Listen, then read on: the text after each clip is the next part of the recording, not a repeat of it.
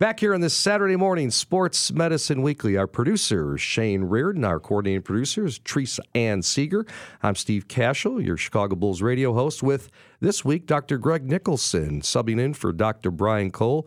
Dr. Greg, also one of the shoulder elbow experts from Midwest Orthopedics at Rush, sports medicine specialist, one of the team physicians for the Chicago Bulls and the Chicago White Sox. I know, Dr. Greg, you told me you work mostly with the Sox. You all see the Bulls, though, don't you? That is correct. Uh, with Brian Cole and uh, a group of internal medicine doctors and about four of the orthopedic surgeons for Midwest Orthopedics uh, at Rush, we help Brian uh, take care of the Bulls. Yeah, and I think that's great because you know I think many many years ago they might have had one team doctor from a solo practice, right? But you guys have all these specialists. So if the Bulls have a guy who needs a finger uh, taken care of or an ankle taken care of, you got specialists, right? A whole team of docs. It really helps you as a as the team doctor when.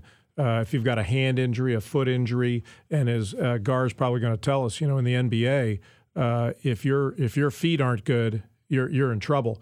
And so we can call upon those specialists back, uh, pain management, uh, foot, ankle, hip, knee, elbow. Uh, it's a real feeling of confidence as as a as a physician. If there's somebody gets tweaked that night, I can get on my cell phone and immediately say, "Hey, this is what we've got. What's our next step?" And talk to a specialist, Absolutely. right? Even though you're one of the specialists, right? With uh, but you deal basically with the shoulders and elbows. Well, and I think the big thing there is, uh, and we'll talk about this with Gar in a little bit, is communication. Everybody on the team needs to know what's going on. Uh, now that's going to stay within the team, but you know that that medical team, that training team, and the front office, and of course the player. Uh, but that's the communication's the key. Well, let's get it from the NBA general manager's point of view. With us is Gar Forman, the Bulls general manager, 2011 NBA Executive of the Year. Gar joined the Bulls back as a scout in uh, 1998 and uh, has uh, grown to the uh, general manager role since 2009. And Gar, thanks so much for joining us here on Sports Medicine Weekly. How are you? I'm good. How you guys doing? Excellent. So, uh, Dr. Nicholson touched on a little bit. I want to first talk about that, Gar, the communication. I mean, let's say you're at home, you know, you didn't go on the road trip this time, and or you're out scouting, and you might have heard of, uh, you know, one of your guys getting injured in a game. What's the communication like? Take us through kind of behind the scenes of. It starts with obviously your trainer uh, Jeff Tanaka might go to Chip Schaefer, then your sports and strength and sports medicine guy within the mm-hmm. Bulls, and then it goes team doctors, right, and to the general manager and the whole thing. It, it, it really, like anything, you know, communication is the key, and um, you know, I, I think Doc just hit on it at the beginning. It's it's really become a team. You know, like like you have, you know, the Bulls have their basketball team. Our our, our entire medical team uh, are communicating nonstop and working together, and everything's very collaborative. Um, and, and you just mentioned all the parties that are involved, but you have you got players involved, agents involved. Uh, we want to obviously they want to be uh, informed and know what's going on, but also from front office to our athletic performance staff, which Chip Schaefer heads up, Jeff Tanaka, our head trainer, uh, Brian Cole, who kind of hits the medical staff, but there are so many people involved, and you talked about, you know, a lot of specialists that are involved. Um, it really has become a team where everybody is working together to make sure our guys, our, our, our players, are getting the, the very best care that they can. And Gar, I'm sure that's changed. Take me back to when you started, uh, or even back when you were a um, uh, a college scout and then mm-hmm. an NBA scout. Um, maybe they worked with just a, a, single, you know, doctor's office, and now you've got a whole team of doctors. That's kind of what you're seeing in the NBA now. That's that's the biggest thing that has changed, and um, you know, it, it in, in the the medical staff now is so involved at so many different levels, and obviously, you know, number one is our is our players' care, um, but they're also involved with evaluating players for the draft, evaluating draft prospects, um, so many different levels that that they are involved in, and because they're so involved, they're they're around quite a bit. And, you know, it goes back to what you said, Cash, at the very beginning. So there's, you know, there is a high level of communication. I mean, they're at games, they're at practices often, um, and, and, and everybody's working together. So that, to me, that's the biggest in the 20 years that I've been in the NBA. the staffs have become so big, and um, like Doc was mentioning at the very beginning, there are now specialists for for so many different areas, but somebody's got to coordinate all of that, and that's where we get real comfort, you know, with Brian Cole heading up our, our medical staff and, and Chip Schaefer, athletic performance staff, uh, Jeff Tanaka, our head trainer, how they all work together and are always communicating. And, and, and you know, the hard thing, Cash, and this is, you know, like myself and John Paxson, and, and obviously we're very involved. Ownership uh, is involved as far as knowing what's going on with our players and the type of care they're getting, or if there's an injury, how we're, we're going about rehabbing and getting them back on the floor. Um, but the hardest thing, like in, in my position as general manager, you know, my entire background is in basketball, evaluating players, how to, you know, how to build teams, those type of things, and and that's why it's so important to have high quality people in the medical field that you do trust and you communicate with on a, on a consistent basis. Because um, that's certainly not mine or John's area specialty, and we, we've got to rely on this on the medical staff and the training staff, and, and know that you know, and, and we feel our staff is as good as there is in the NBA. And the, the other big difference, I think, in the 20 years I've been here even within our own athletic performance staff at the Advocate Center, you know, you used to have a trainer and you had a strength coach, and they were in some ways they became territorial in, in regards to what they were doing, and now it's all come under a big umbrella in coordination with the medical staff to make sure everybody is is you know headed is again that word communication and everybody is is working in concert to make sure that things go smoothly. Well, Gar, you know, uh, you hit it. Information is power, right? And in today's world, uh, for you guys, maybe it's a blessing and a curse. I can get a hold of you really quick if uh, that night on the game, but you know, in the Twitter in the Twitter world, you mentioned it. We have to have the right information within the medical staff and for the player in the front office. But uh, in in now in the last you know five or six years, uh, Twitter that information hits hits the Twitter the Twitter sphere, I guess, before you and I even get a chance to talk. So our information has to be rock solid, right? Right, and and um, I guess that's you know because now you know you have people out there. They see somebody twist an ankle, and right away, you know, there, there's so many different degrees of what an injury can be, and, and how we're handling it internally. And, and I guess what you're talking about, people want to speculate, you know, how long a player will be out or what the rehab process will be. And, and obviously nobody really knows except within our circle. And, and we want to make sure we're always err on the side of caution as far as bringing players back and make sure players uh, A are healthy and B have gotten a lot of time on the floor, the practice floor, before we put them back out on the court. We're visiting with Gar Forman, General Manager of the Chicago Bulls. I'm Steve Kashul with Dr. Greg Nicholson sitting in this week for Dr. Brian Cole. Our show is Sports Medicine Weekly, heard each Saturday morning here on 670 The Score. And Gar, um, tell us the difference in fitness and strength levels of a professional athlete pre and post the NBA com- combine and how that's changed over the years. Because uh, even if you see a guy that uh, maybe you know uh, hasn't worked hard on the weights um, before the draft, uh, you guys uh, have a system in place to uh, to get him there, right?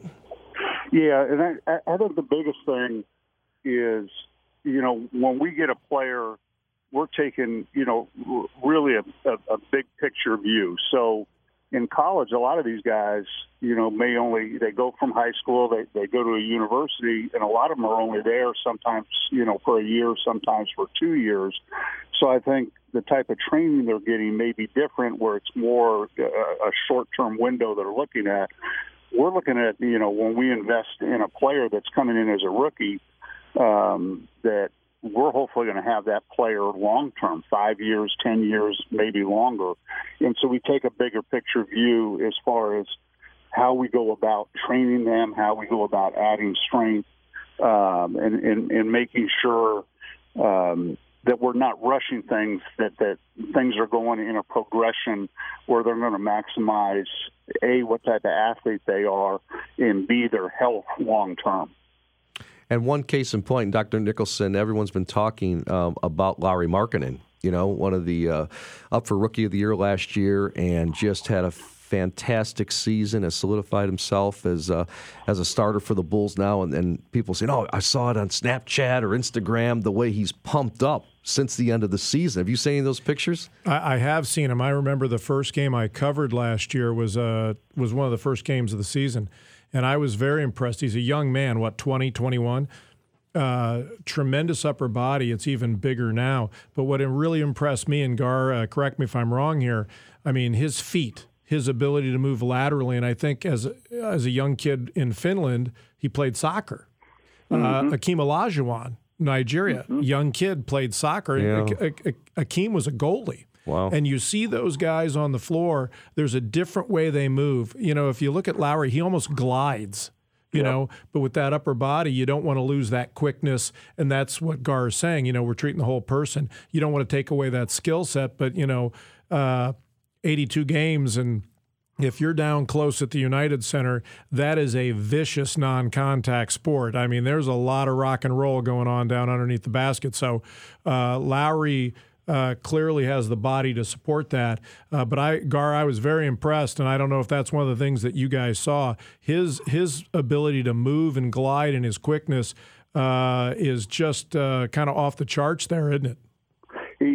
Mobile for his size, and and I think you hit it on the head. It's almost like at times he glides, but uh, excellent foot speed. You know, he's reactive. He's got good explosiveness, and and the other thing you hit on, Doc, is that you know uh, in putting on this weight, we want to make sure that his athleticism isn't affected in any way negatively. So that, that's what I was talking about, kind of a, a, a big picture view we want to put on the weight, but we want to put on the right weight at the right places where it doesn't uh, uh, affect his athleticism. And Lauri, as you can see, you, you know, Cash, you mentioned the picture that was on Twitter.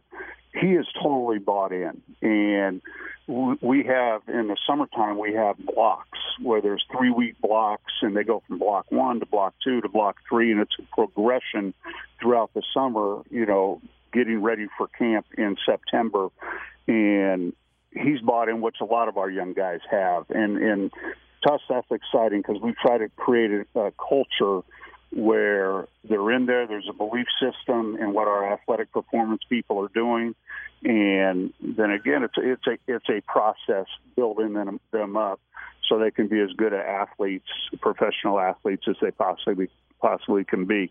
And you know, when Chip and our athletic performance staff uh, are putting these programs together for our young players, our medical staff is also involved, and, and, and you know Brian Cole and some of the people he works with are involved also, and everybody has input in putting this plan together, and then it's explained to the athlete and his agent.